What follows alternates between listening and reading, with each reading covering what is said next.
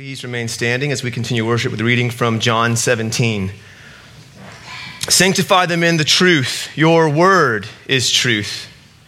As you sent me into the world, so I have sent them into the world. And for their sake, I consecrate myself, that they also may be sanctified in truth. Do not ask for these only, but also for those who will believe in me through their word, that they all may be one, just as you, Father, are in me, and I in you, that they also may be in us, so that the world may believe that you've sent me. The glory that you have given me, I've given to them, that they may be one, even as we are one, I and them, and you and me, that they may become perfectly one so that the world may know that you sent me and loved them even as you loved me. Father, I desire that they also, whom you have given me, may be with me where I am, to see my glory that you've given me because you loved me before the foundations of the world. This is the word of the Lord. You may be seated. Good morning. Glad you're here today. I'm Chris, lead teaching pastor here at Riverstone Middle School. You are released. Uh, I'm uh, excited to be with you today. And if you're visiting, it's a great day to visit because we're starting a brand new conversation that we're just calling uh, churchianity. Good. I was hoping a little giggle would come for that one. Church, churchianity. Churchianity. What's that? Well, I heard Tim Keller say this once, and it stuck with me. He identified this thing called churchianity as opposed to Christianity.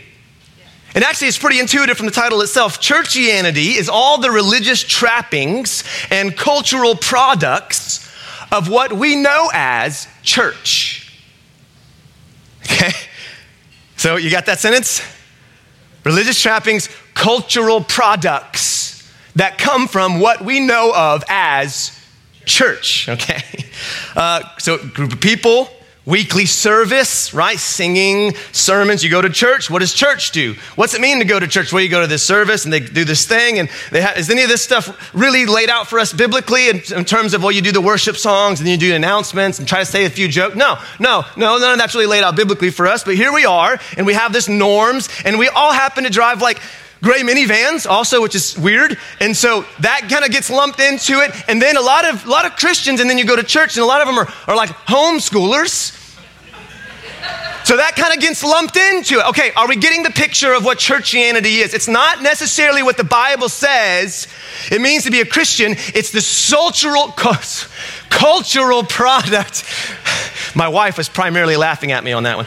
Cultural products of the thing. Okay we tracking Maybe and Rosemary, and then that one girl's tracking. All right.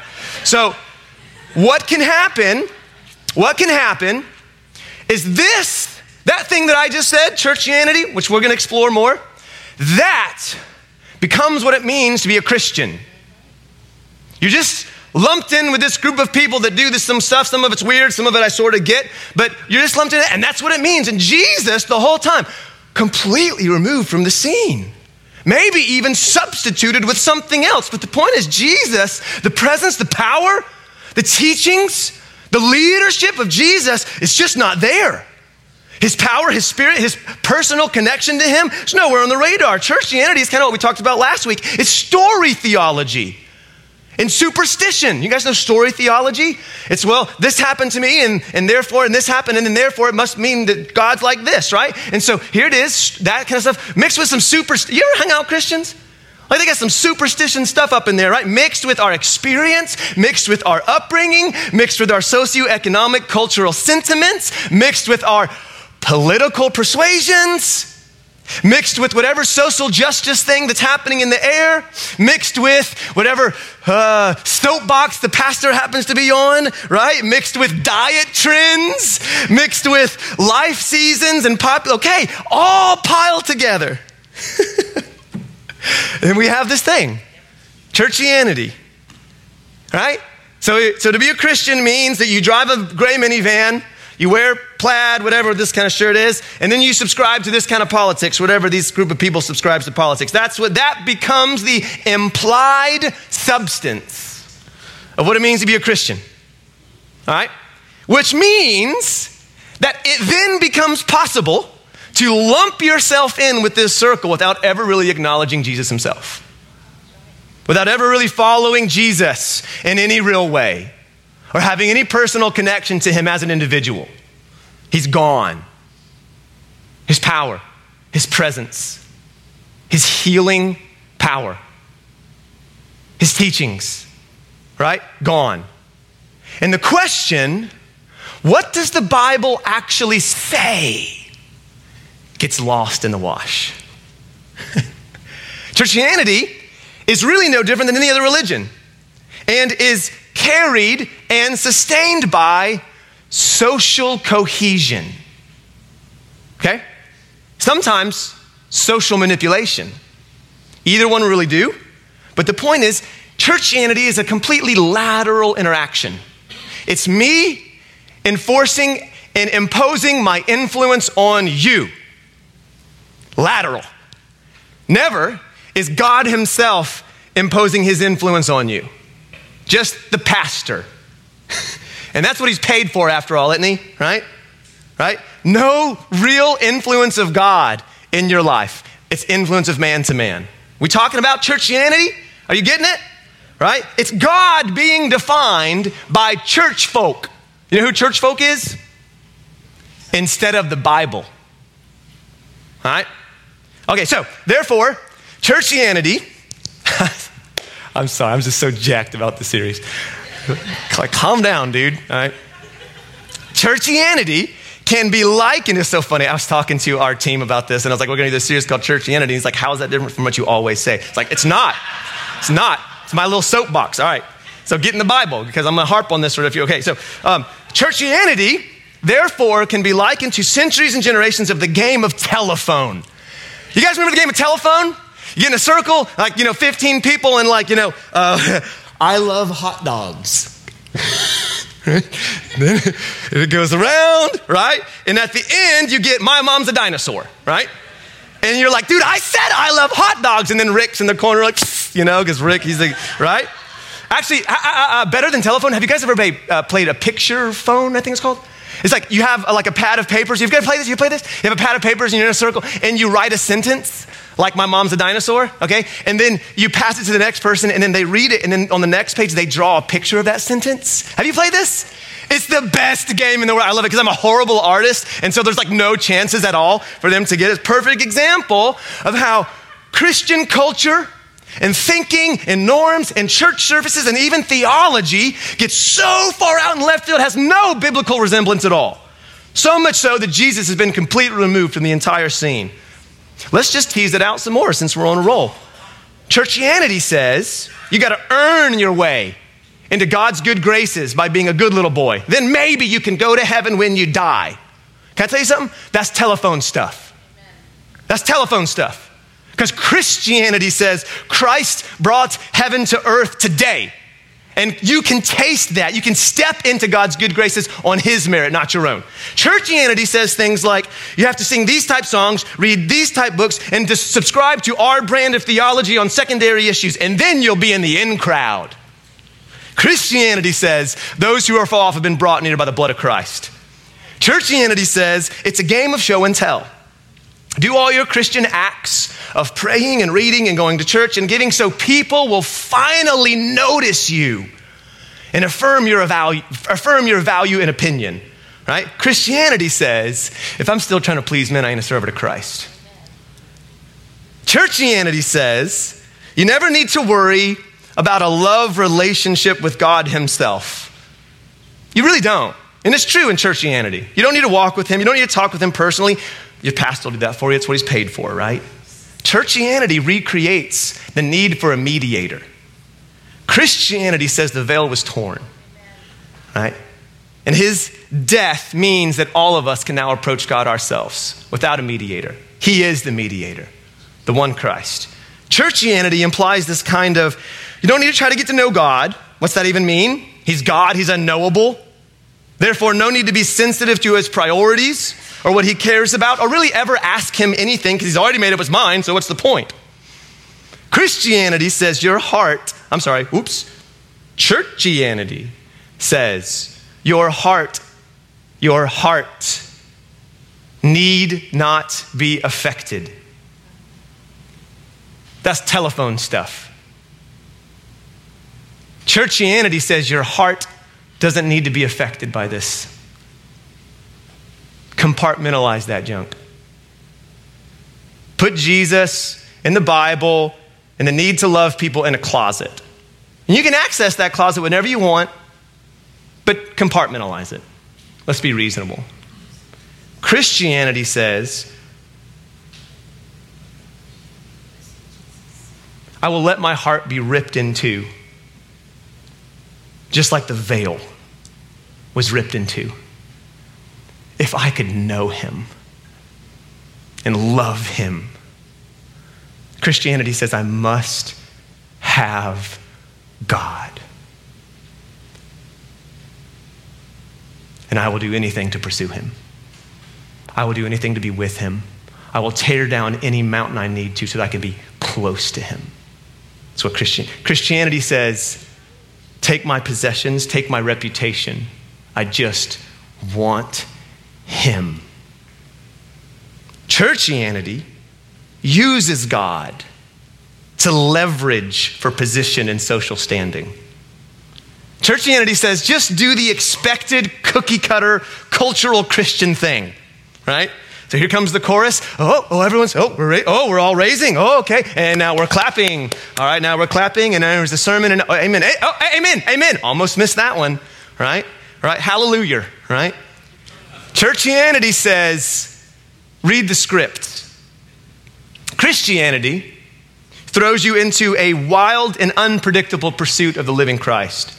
And as you grab hold of him, you are propelled into risk and self sacrifice and boldness and holiness. Churchianity says, just check off the list, man. Just check off the list, right? Churchianity therefore breeds fear and codependency and social bondage. Christianity breeds fearlessness, power, over bondage, and spiritual oppression. Churchianity is about control. Christianity is about surrender. Put it all in a, a little uh, package, Churchianity is about you, and Christianity is about Jesus. Right? Churchianity is about what you have to do. Christianity is about what Jesus has done and is doing right now. Ever powerful, ever present, seeking and saving the lost, empowering the outcast, inviting any and all into his grand sweeping plan to renew all things, right? Churchianity is about you, Christianity is about Jesus. Okay, so, all right, we're done with that. Now, we got to make some really clear distinctions right now, okay? Before we launch into this larger conversation, we got to make some really clear distinctions because the temptation in a series like this would be to come out thinking the church is bad and unbiblical and Christianity good. And that's not what I would say at all or want you to walk away with, okay? So we got to make some real grown up distinctions about how we think about church and your role inside of church, what it means to be a part of the church. However, I do want to say if your experience of church doesn't lead you to this person, Jesus, and his passion and his power, and his transformation and influence over your life, then you and your church have missed the point. And it doesn't take long of reading scripture to realize this is really easy to do. Like, really easy to do in religious circles, all right? Somehow, God Himself tends to get lost in His own house, and Christ is slowly and subtly removed from the entire picture. And I just have this angst, like angst for myself and for you, and it's like a fire in my bones, right? That we not get to the end of our lives just to realize we've missed the whole point, all right? Climb our whole religious life up a ladder to get to the top and realize this has been on the wrong wall, right? I've been entrenched in church Right? Serving, leading, going, doing the things, but never had the guts to deal with Jesus himself. Never knew him, never really loved him, never heard his voice, never felt his power and love. And my angst for us, for you, is that you don't get to the end and say, Hey, Jesus, I did a bunch of cool stuff for you. And he says, I never knew you. You knew church stuff, you never knew me. This is a real threat, y'all. Real danger of Bible Belt South Christianity. Hmm? So I'm going to spend the next couple weeks just delineating between these things, but we got to do some work first. We got to define some terms. So let me start in defining these terms just by dropping a bomb on you. Can I do that? Can I just drop a bomb on? It doesn't matter because I have the mic. I'm going to drop a bomb on you. All right. Um, from the dude at church with the mic. I don't know if I've ever believed in church. Is this a safe place? I don't know. I'm not sure if this is a safe place. Okay. I don't know if I've ever believed in church. So that's. Especially as a young, self righteous, radically converted Christian. Okay? Like, church is made up of people, they're messed up. Can God use it? Maybe, but probably not because people are broken and therefore church is broken. Like, despite the fact that I met God in church and He totally changed my life in church and He used church to mature me and grow me and He put people around me that love me in church, despite all those things that I like to know, I just really struggle with the church. All right? Do I need the church? Specifically, do I need the thing that has become church in Bible Belt South? Do I need that? Hmm. Like, me and God are good, plus, church just wasn't cool. you know? Is this, you ever been to church? Like, you, you, ever, you ever listen to Christian music? Have you ever hung out with Christians? Okay. But this produced a problem for me. What is the church then? And in my young, self righteous arrogance, church to me was this kind of sold out, compromised organization with amateurish, act, amateurish actors on a stage, right? It's like a social club. And then, you know, it's a bunch of, you know, superstitious, like small minded people. They're like, it's like a bored superstition social club. you were a jerk. Yes, I was a jerk. Yes. Um, and when I met Jesus, and some of you are jerks right now because you're thinking this all that's right. Okay, when I met Jesus, y'all, it radically changed my life. Like Holy Spirit filled me massive. So I knew I loved Jesus, but the church. so I developed these really clear distinctions between God and the church. Okay? And let me just kind of tease this idea out for you. This was compounded by watching other people around me. You're going to relate with this. I had tons of friends who were maybe down, maybe you relate to this, I'm not sure. Some of this you're going to relate to. I had tons of friends who were down with Jesus, but not down with organized religion. All right? Now, the interesting thing about those friends, I've been a Christian a long time. Interesting thing about those friends, most of those friends who are like, I'm down with Jesus, but I'm not a church about Okay, most of those people are no longer Christians. Just food for thought, okay? Uh, but did Jesus do anything to them? Like, did Jesus change his? Like, they, they rejected the church and then in, actually ended up rejecting Jesus. Right? Had Jesus, like, why did they walk away from Jesus? Their problem was with the church, not with Jesus. But I'm telling you, in 10 years, 75, 80% of them gone. They don't walk with Jesus anymore. And they're self righteous. Like, I love Jesus, but the church is a bunch of hypocrites. That didn't work out for them some reason. I'm just, I'm just telling you an observation here, okay? Like they don't follow Jesus anymore. You, if you grew up in a group of friends that love Jesus, you can probably think, oh, you know what? Yeah. Like, how many of them are still following Jesus? Like, well, okay, so what happened? Well, okay, let's chat. When you confuse your experience of whatever the cultural package is of church, all right, when you confuse that with God Himself, what happens is you get swaths of people who get burned by that thing. They didn't drive a gray minivan. You know? And they didn't homeschool their kids. So the whole time they're in this thing, they just felt like an outsider and they got burned from some immature, insecure Christians or some horrible moral leadership failure. Huh? Okay, we chatting? Okay. And then they said, well, God is a sham. Right? You, you go to church, you hang out with these people, they're all hypocrites. Right? And then the leader up there turns out he was sleeping with his secretary. Right? So God must be a sham. All right? I mean, listen, dude, this week talking to a friend, he's just rolling off names. Yeah, he doesn't follow Jesus no more. Yeah, and, he, and we were just, we're just like, man, I don't know, dude. He's just like, dude, I'm just glad you're still following Jesus. I'm like, me too. Me too, because we can count on one hand how many of the 50 of us used to hang out in college don't follow Jesus anymore. All right? So what happened, man? On the one hand, it's a really important distinction that you make as a mature person. This distinction between who God is and who the church is. This is an important distinction. But if the church fails you, can I just tell you, God has not failed you. All right? Oh, no, that leader failed you. And that group of people failed you. And when he cheated on his wife, he walked away from Jesus. That bro's not representing Jesus to you. Are we tracking? Right? And but then we come in, so too bad for you. He represented Jesus. And then when he crashes his life and just explodes it up, right? And we think, well, God, Jesus must be a sham. No, he was a sham, bro. Right?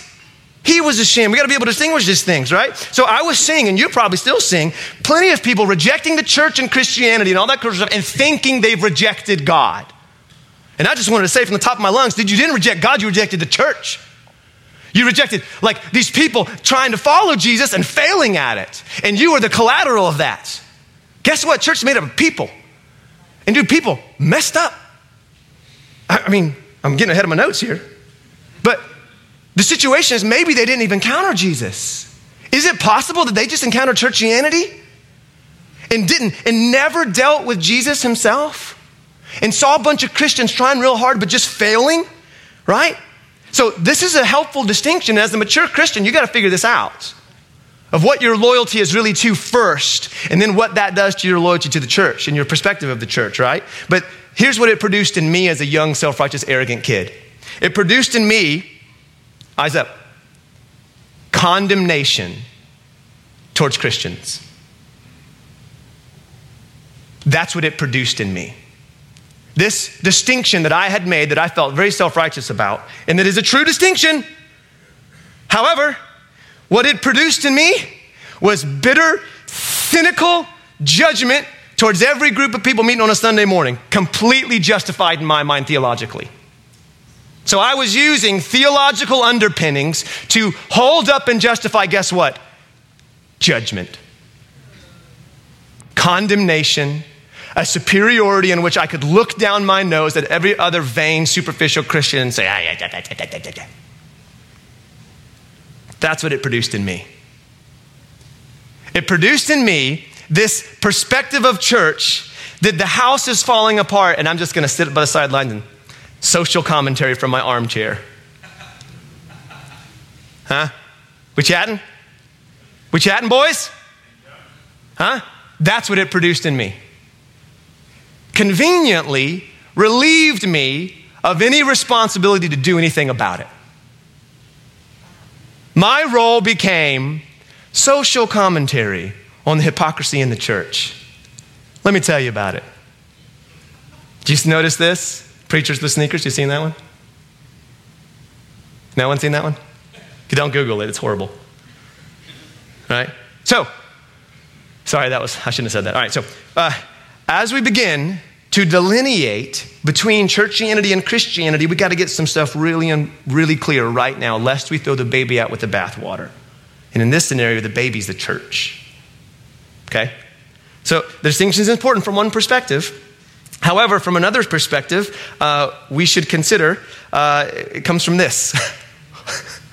we should, maybe we should look at this and try to figure out what the church is and its connection to God and Jesus and what that relationship is. Because the distinction between Jesus and the church are fascinating and really confusing if you've read the book, all right?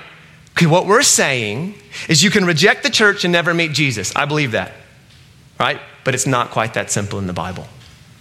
All right, so what's the biblical distinction between Jesus and the church? What's the relationship? What does the Bible actually say? Well, the writers in the New Testament use language like this. They talk about becoming a Christian as if Jesus has moved into your house, little house. All right, so your heart or your soul, whatever you want to say, that part of you that makes you you, not simply your body, but your life. Most Christians are going to say your heart. Jesus has moved into your heart, right? That's the kind of language we use, right? But the New Testament talks about Christ being inside you as a follower of Jesus. Colossians 1:27, the glory of this mystery which is Christ in you. The hope of glory, which is super strange. This is very strange language. There really isn't a cultural example where you can think of this kind of language. Like maybe, like maybe you could say, "Well, I see your dad in you." Like physical attributes. Maybe someone might say, I see your dad in you, and they're talking about characteristics like you have your dad's patience. But if you think of any other example, there's not really a cultural uh, a parallel of this idea of someone moving inside you, right? Like when I get married, I didn't say Allison moved into my heart, right? Like marriage is the most intimate relationship we have, but I would never say she lives in my heart. Like the closest you get is that kind of nonsense, you complete me stuff, right? But that's, but that's still not, that's still not as intimate as the New Testament is trying to paint, right? To help understand, people understand this, this idea, they started to use temple language. They said, Your body's like a temple. Do you know that, uh, do you not know that you are God's temple and that God's Spirit dwells in you? That's 1 Corinthians 3 16. Um, and this begins to tweak the picture of what they're trying to get at because we all know temples are made to house uh, something sacred, aren't they? Temples are places of worship. It's, Im- it's implying something or someone will be worshiped by you. This is true of your life. Someone or something will inhabit the interior of your life, and you will end up worshiping that thing or that person, whoever it is. But what they're trying to communicate is the intertwinedness, not a real word, um, of God indwelling his people, right? Just like God's spirit dwelt in the tabernacle, God longs to dwell inside you. But the New Testament doesn't stop there, it gets even more weird. This relationship between Jesus' followers and himself. It gets even more. He begins, Jesus says things like, I'm the vine and you're the branches. Where do you stop and where does he begin? Well, I don't know. You can pull the thing off. Maybe there's the line. But then it gets even more weird in John 17. And Jesus is basically laying out this insane picture. This is what Jesus says. This is what we read earlier that they may be one just as you, Father, are in me and I in you, and they in us. Okay, now I'm getting confused. Down to 23. Oh, yeah. Also, I'm in them, and also you're in me. Okay, so what are we getting here? Let's do it. Okay, what we're getting here is the Father. Let's go to the next one, JT. We got the Father. Here's a visual diagram. It's probably not going to be very helpful. Okay, this is what Jesus just painted out for us. The Father, and then he said, I'm in you. Okay, we understand that. Jesus and God, they're supposed to be one. That's no theological qualms. But then he says, Oh, yeah, you're in me. There's you. There's us. This is what the Bible's painting at. But then he doesn't stop there. He says, Oh, yeah, by the way, Jesus, I'm in you. There's Jesus again inside you. And then he says, Oh, yeah, and also the Father is in me. There's a Father inside. So we got Father, Jesus, you, Jesus, Father again. All right, that's some crazy intermingledness that the New Testament's trying to get across to you. What's the distinctions between you and God? Where, right? You're seeing this kind of unity that is unparalleled in our time and space. We, there's no other cultural parallel that we can say, oh, yeah, that's just like this. No, it's like nothing. Here's Father, the Jesus, you, Jesus, right? Like, this is some crazy intimacy. This is a crazy ideal that God is saying, this is what it means to be the church. You're so surrounded and saturated with Jesus and his Father that you can say, I'm inside of him and he's inside of me. This is, I mean, I was going ridiculous, but I mean, I don't know what the word is. Mind boggling. There's no other picture we can get to that is even close to the kind of intimacy God longs to have with you as a Christian. But it gets weirder. The Bible gets weirder. Okay, 1 Corinthians 12 says this Oh, yeah, by the way, you're the body of Christ and individually members of it. Okay, well, what's that mean? The church began to understand themselves. I know, guys, I get up here and I ramble and I get real excited. I'm telling you, the words that I'm saying, I've prayed about and thought about and put, I've just put it through the filter of the Bible. Listen to this sentence. The early followers of Jesus began to understand themselves as his active agent in the world. They understood themselves as extensions of Jesus.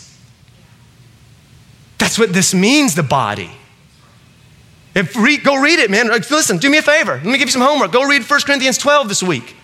He's going to tease out this whole body of Jesus is the head, and here we're all the, and we're the hands. It means, what does it mean about the church? It means that the church is the church when Jesus is in charge.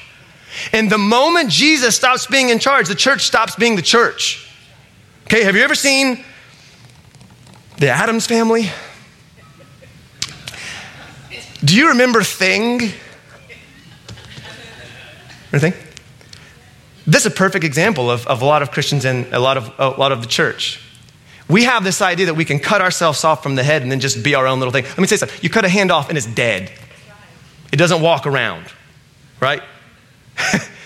Just like, here, let's do an experiment right here. Let's do an experiment right here. Here we go. Everyone raise your right hand. Go ahead, do it. Do it. Don't be weird. It's fine. It's fine. Okay, put it down. Put it down. How'd you do that? How did you do that? Some of you are like, I didn't.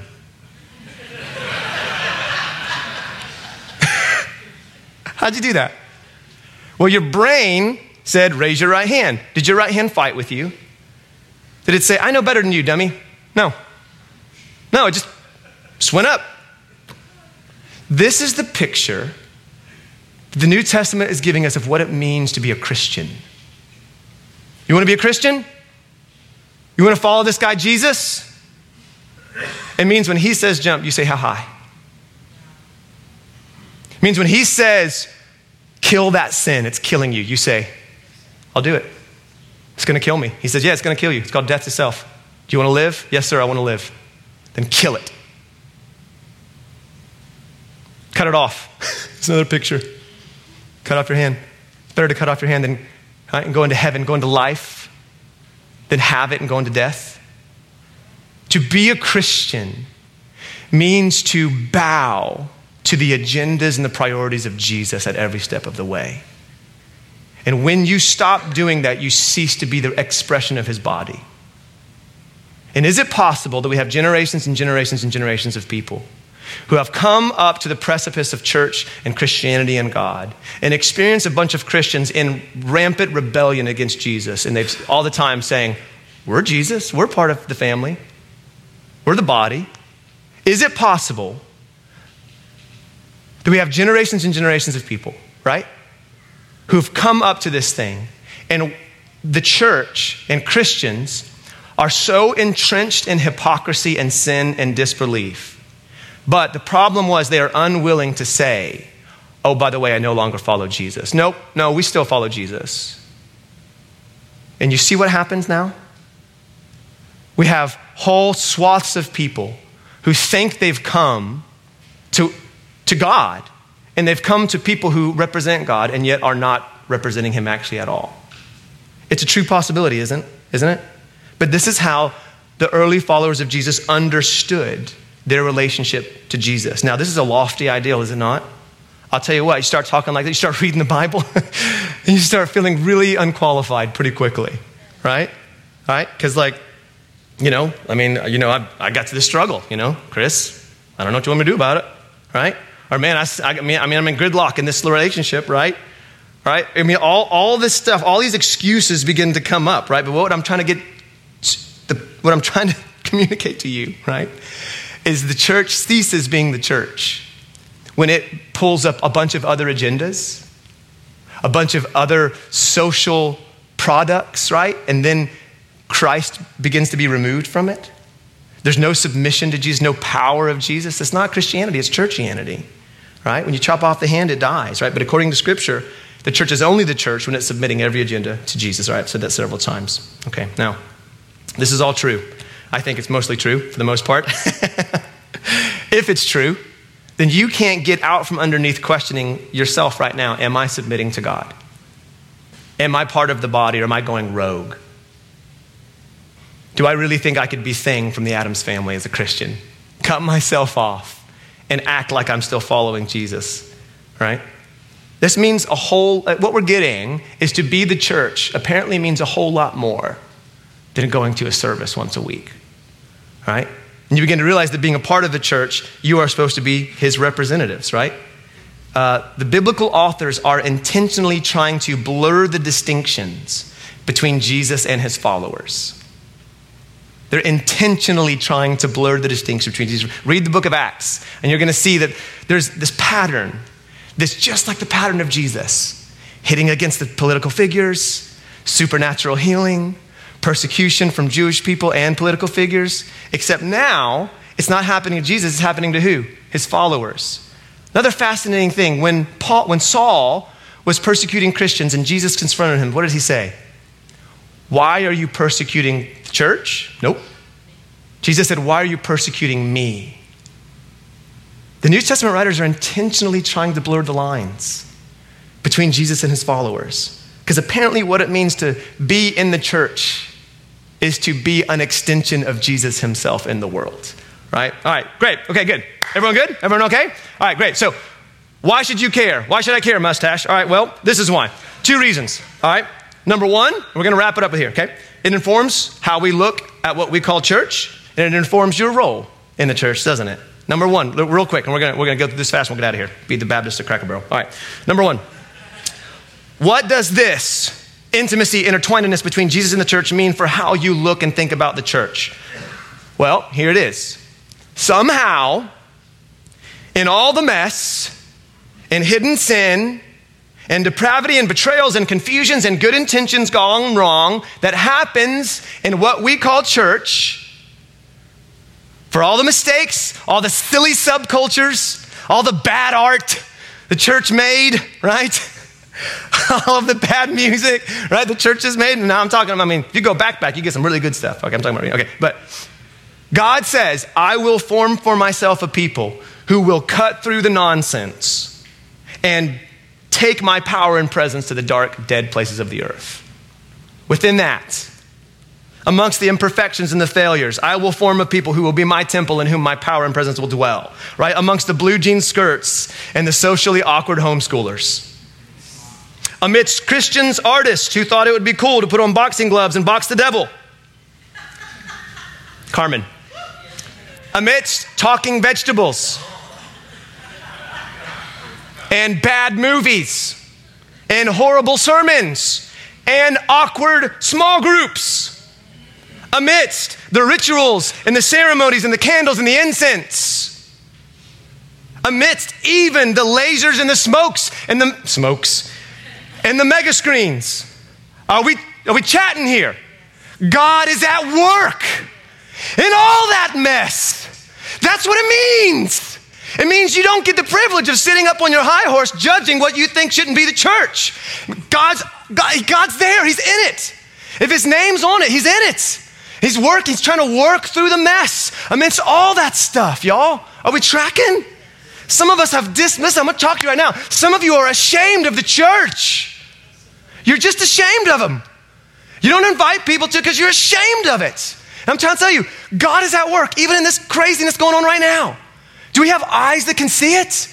Can we get past our superior cultural tendencies to look down our nose at people who we disagree with and agree that God is at work, even in strands of the church that we think we've dismissed as all such ritual and ceremony? Can we do it? I don't know. That's what I'm calling you to do, right? The issue, y'all, is the church made up of people. Uh, uh, well, let me rephrase that. The church is made up of you. That's what makes it kind of tricky right? And me, just like you, have amazing potential. Like amazing potential for good. We also have amazing potential for evil. This is the problem. Is that we're trying to make sense of and work within a framework made up of me and you. That's right. But the larger picture is that God is on mission, that He has a stronger mission than even the church, and He's on mission in the church because it is apparently his pri- one of His primary means of extending His power and presence to the world. God, in His wisdom, has chosen the losers and the nobodies to display His power. How can I say that? Well, just read the Bible. He chose the second borns and the barren ones. He's chosen the babes and the ignorance, the have nots and the powerless. God, in his pride crushing, sin destroying wisdom, elected the one who stutters to be a spokesman Moses, not Aaron. He chose the barren old Sarah, not young, uh, productive Hagar. he chose little David, not King Saul. Youngest Joseph, not old Reuben. Jacob, not Esau. Abel, not Cain. Dopey Leah, not pretty Rachel. And on and on and on we can go. He chooses, y'all, he chooses the clay creatures of Genesis instead of the heavenly beings to be his image in the world. Right? He chooses those who are low to shame the strong. Those who are humble to shame the arrogant, right? To display his strength and salvation in the earth. The church the likes of me and you, broken, fragmented, addicted. He says, I, he says, my power is enough to make even you look like Jesus. Dude, come on, man. That's why I read Psalm 8. We won't get into it, but God's at work. The second thing is this What does it say about your role as part of the church? Well, let me read you something that smacked me in the face. So, because I love you, I'm going to smack you in the face with it too, and then we're going to get out of here. Jeremiah 15, verse 19. Therefore, this is what the Lord says If you return to me, I will restore you. You will stand before me, and if you extract the precious from the worthless, you will become my spokesperson. Dude, come on, man. I don't know if it's just because I got the mic, but, but dude, if you want to be the hands and feet of Jesus, you better figure out how to extract the precious from the worthless. Right? Because being his representative starts in this room, in the church. Y'all, Christians need Jesus too. All right? And if you don't learn how to find the precious in the worthless, you will not stand a chance in the long run of loving humanity or the church. Hmm? None of this naive, everyone's awesome, that's why I love people works in the long haul. It's not why Christians love people. It's not because we're awesome, right? Because we've learned that because, because Jesus found this precious in us. And we can go from here doing the same thing. I think some of you are struggling even with disillusionment with the church and Christians, right? And it's why you're taking a nap instead of putting your hand to the plow and getting to work. Because you said, I, don't, I don't believe in it. I don't know. He's a weirdo, mustache, right? I don't like those songs. They just sing the wrong songs. They just sing these songs, then I'd be a part of it, right? Ah, they just read the wrong translation of the Bible, just, right? I think some of us have been burned by churches who raise secondary issues as the flag, and we're just like, man, listen, dude, I'm just gonna tell you right now, dude, I'm trying as hard as I can to make Jesus the flag we raise. It's why our mission is people declaring the light views of Jesus. Helps us be sure that everything we're doing is carrying the yoke and the burden of Jesus, not our own yoke and burden. Like, I'm trying as hard as I can to push out all the stuff so that when we come here, we feel like we are participating in Jesus, not just a service and a sermon and some songs. All right? But listen, man, I need your help. I need your help. I need you to come in this place expecting the power and presence of Jesus, and I need you to go from this place expecting to represent the power and presence of Jesus to the world. Because if we're gonna represent Riverstone, just burn it to the ground, bro. I don't even care. All right? Like, take our reputation and burn it. Let's make the G- name of Jesus known. Let's make his glory known. Dude, I'm just, I'm just telling you, this is what I'm trying to do. That's what I'm trying to take us. This is just, I don't get excited about, like, let's do the church thing. I just don't. I don't. What I get excited about is the power of Jesus transforming our lives. Your life, man. And that's what we're getting after, man. My prayer is that we begin to see our participation in this church as participating with Jesus and what he's doing in the earth which means that all other agendas and motivations have to bow to the need of Jesus. Yeah. Means that we're not going to get on cultural bandwagons. It means we're not going to raise the flag our culture is raising at whatever time through COVID and all that kind of trash. We're going to raise the flag as Jesus. That's going to be our commi- that's my commitment to you. You're not going to come here and get some secondary issue pushed in your face like it's the main thing to be a Christian. Okay, main and plain. That's how he's talking about the main and the plain, right? And that's a vineyard value. So in some ways, I just wanted to start this conversation defining some terms, right? When I say churchianity, I'm talking about the cultural expression, however, that God can and does work within. Got it? One, one person sort of has it. Great. Okay. Um, let me give you one more picture that I just got when I was doing this, praying over this. I just got this picture of uh, people hunched over. You know, like, I, I have horrible, uh, what's it called? Form, posture, thank you. Um, horrible, right? I got these people just, right? And so every once in a while, my wife will come over and just go like, mm, oh, you know? And I'm like, oh, oh, yeah, that is so much better. Oh, I can breathe better, you know? And I just got this picture of people crouched over because they're ashamed of the church. They're ashamed of God choosing the nobodies to extend salvation to the earth. And I just want to come over to you. I just want to say, straighten up, bro. Like, stand up straight. Stop whining about the church and be the church. Stop sitting on the sidelines whining about something and be what you feel God's called you to be in the church. Stand up straight. Start following Jesus like you mean it. You see a gap, fill it. You see a problem, fix it. All right? Wow. All right, well, let's, uh, got, got a little aggressive there. All right. Um, let's come to the communion table. You know, this is the part of our service where we come. So, on the onset of this conversation, I wanted to cloud the issue. Normally, I want to remove the cloud so I can be like, run and take the hill, you know. For this one, I'm trying to cloud it up because the Bible clouds it up. And you need to pause before you run in the church and start flipping over tables, Christian. I, I love the ministry of flipping over tables. I just think it's extremely dangerous. And a lot of Christians are a little too eager to flip over tables before checking out what's on their own table. I think the question we'll be exploring is one of more, uh, more of a personal nature, which is have you settled for churchianity yourself? And does Jesus have any real power or influence in or over your life? Let me pray. Jesus, I ask, Holy Spirit, that you would come and that we would, people in this room, would for the first time experience your influence over their hearts and lives. God, I pray that for the first time your power would be more than just a theological ideal and it would become uh, the air we breathe, God. That your strength, your love, your forgiveness would become more than ideas. Would you come, Holy Spirit? You know, the role of the Holy Spirit is to make real what Jesus did. Holy Spirit, come. Make real to us what you've done on the cross. God, we welcome your power. We welcome your presence in our hearts and lives. Empower us now, God, to leave this place as representatives of Jesus. God, make us your hands and feet. We are ill equipped for the job, but Lord, what the scripture actually says is you've given us everything we need for godliness. So, God, give us faith. Jesus' name we pray these things. Amen. Here's the deal, guys. I know we've talked about some sensitive things today. If you've been burned by the church, I want you to come up here and get prayer. We got people that love you and want to pray for you. If, you if you just find in your heart some cynicism about it and just unable to participate with your whole heart, come up here, man. Let's just ask God to just offload that so that you can participate. All right, have a great week. We'll see you next time.